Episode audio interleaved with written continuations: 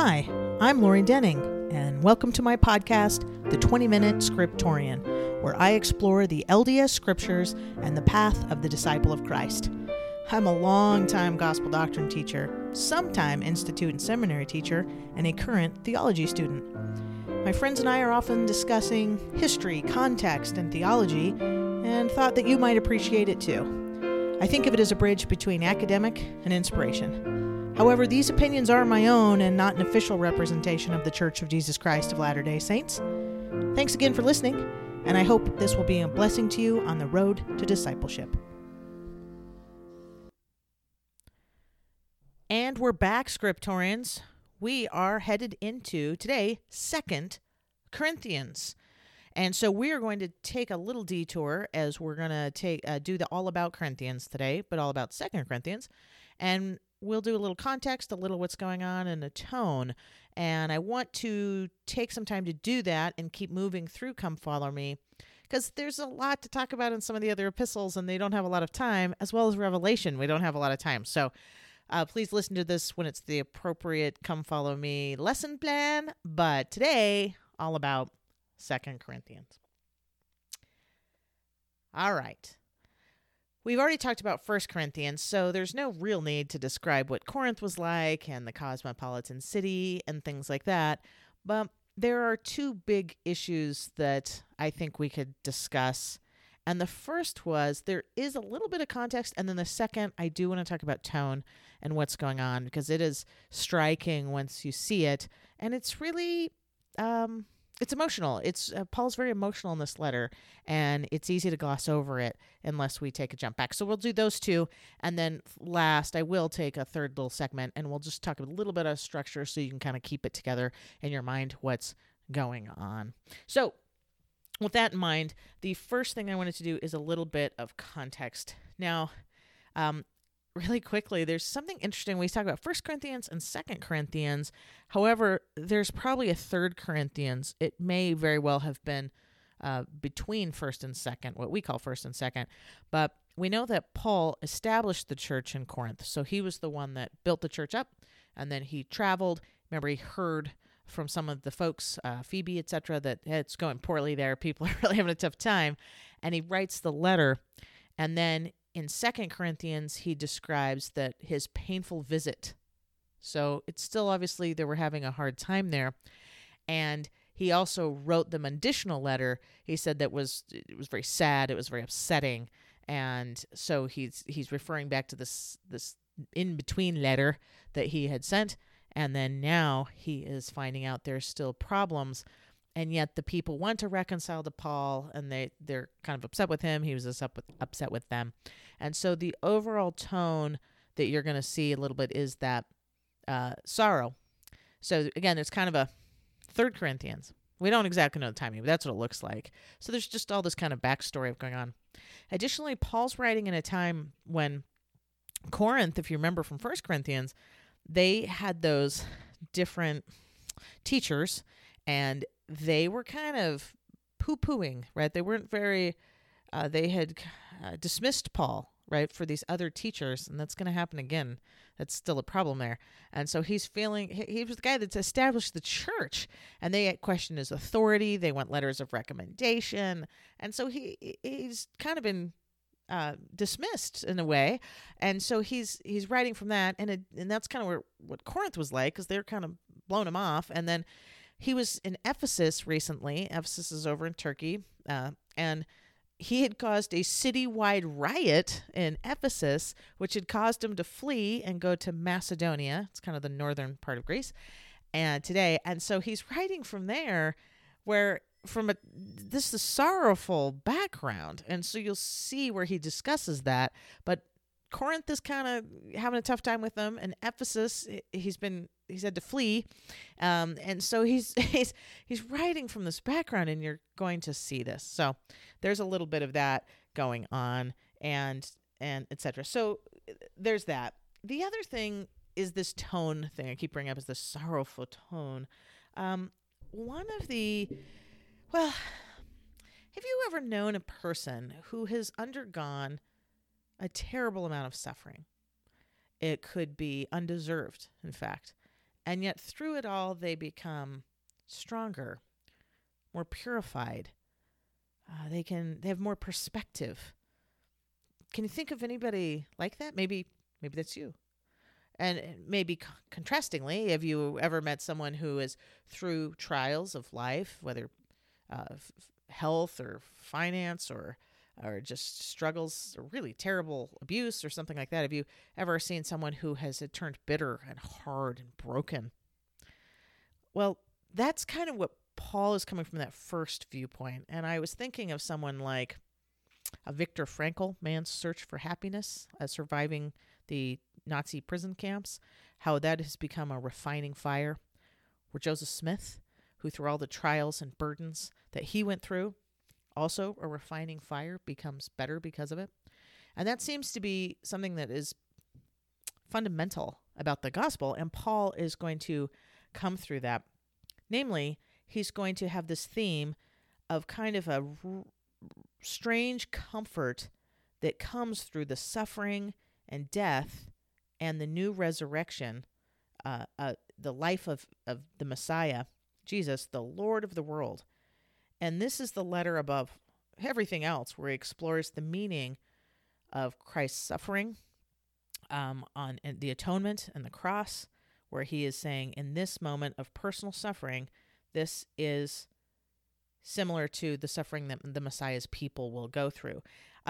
In Galatians, you'll notice he's kind of angry. The tone of he's kind of angry at him all the time.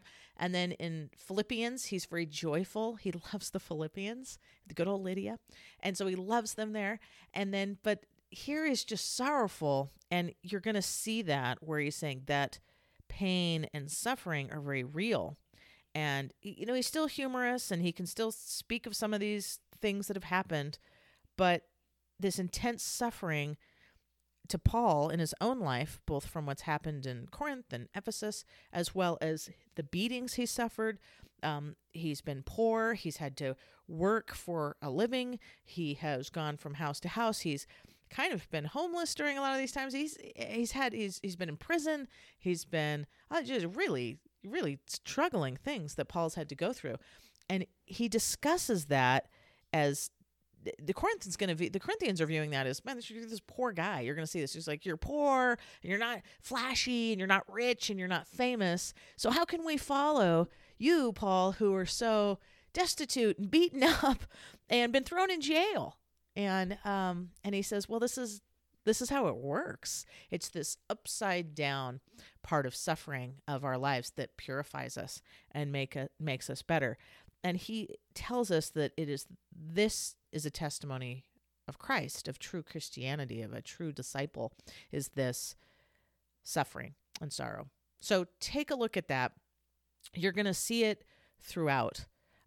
Again, he is going to summarize in 1 Corinthians 15:3 and through there, Paul describes this suffering of Jesus, that he died for our sins according to the scriptures, that he was buried, that he was raised on the third day according to the scriptures. And these are real events that took place for Paul. Christ's suffering and resurrection were real. And because they were real, everything in the world can be seen through that filter, that experience means something to everything in our lives, right? Is that something that you think is applicable? Is that something you think, oh, I don't have any suffering. I don't need to know anything about that. Of course not. It's something that comes with life. It's part of the gig here. It's tough. We all go through it. And if we haven't recently, just wait. It's coming again. And so he's saying, but the real suffering of Christ is the lens, is the filter by which we see our own suffering and his own. So I want to point that tone out to you because it changes the feeling of this letter. Okay. So there's that. So first, a little bit of context, then second, we just a little bit of tone. I want you to watch for that. And then let's talk structure. Let's talk structure for a minute. So I just put up some notes. All right. So I think there are probably three big chunks that we can look at for 2 Corinthians. The first one is chapters 1-7. And Paul is going to write quite a bit about reconciling with them. Remember, he talks about why they rejected him. He talks about leadership and how Christ is a true leader. And the Corinthians are really going to look to Paul and say, but you're not flashy and you're not rich and you're not this amazing speaker like we see in Corinth. So it's really hard to follow you. I mean, Paul must not be a very flashy guy as far as worldly things. And amazing insight into him, though. You can almost just envision these people being so real. It's so cool. And anyway, the Corinthians are struggling with that dichotomy of him being humble and yet being in charge. And so he's going to explain about Christian leadership. A true disciple of Christ, and it's not about status, right? It's pointing to Christ. And additionally, in this part of reconciliation, chapter 1-7, we're going to talk about how they're going to ask for letters of recommendation. Letters of recommendation from Paul. Hey, Paul, we need your letters of recommendation. Ah, can you imagine? Oh, so awesome. And so it's so reassuring, though. These people are so much like us, right? Aren't they? Oh, sometimes we're so dumb. So anyway, and he's going to, I'm sure just hit himself over the head, but he's going to say, hey, you guys, I don't need a letter of recommendation. But it's written by the Spirit. And then he quotes some Old Testament scriptures and things like that. And then he's going to go on and talk about the covenant, the Old Covenant and the New Covenant again. And again, he's going to kind of sum up this whole idea in chapters 1-7 about this topsy-turvy world, the upside-down way of those who are humble become strong. I love the way the Ether 12 says it, right? I will make weaknesses become strengths unto you. That it is the greatest or the least in the kingdom, right? When we are suffering like Christ did, when we learn to humble ourselves. I like the way Ezekiel 37 says it, and that he says, put in me a fleshy heart and take out my stone heart, right? And let the Spirit work through me.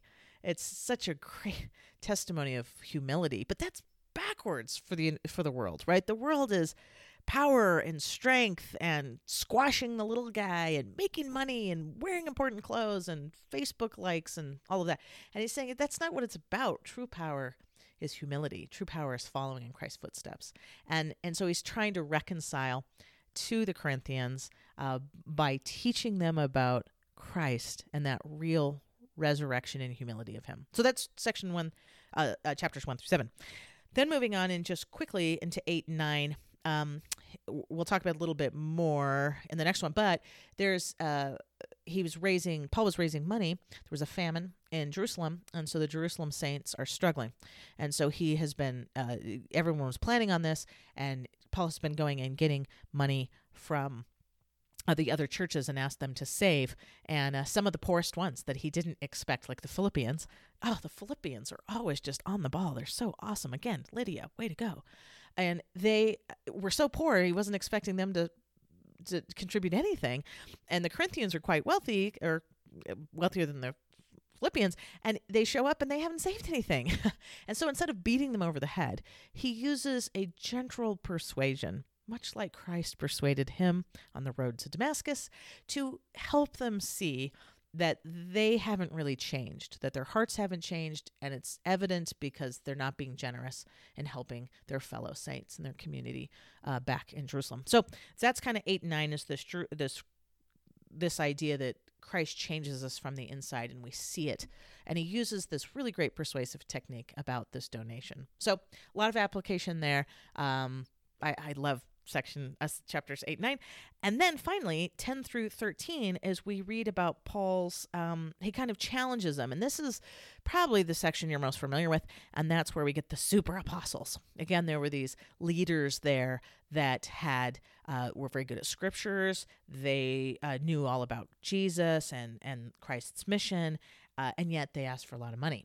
And then here's Paul, who was also, he finally just kind of lays it out. Look, if anybody knows the scriptures, I was a Pharisee. And if anybody knew Jesus, I knew him as the risen Lord. And in fact, I'd had visions of him. And then if anyone, I never asked for money, right? He never asked for money. So he hits it head on, but he's still humble. And he then talks about, again, this weaknesses and this humility, or what a testimony of a true disciple is about.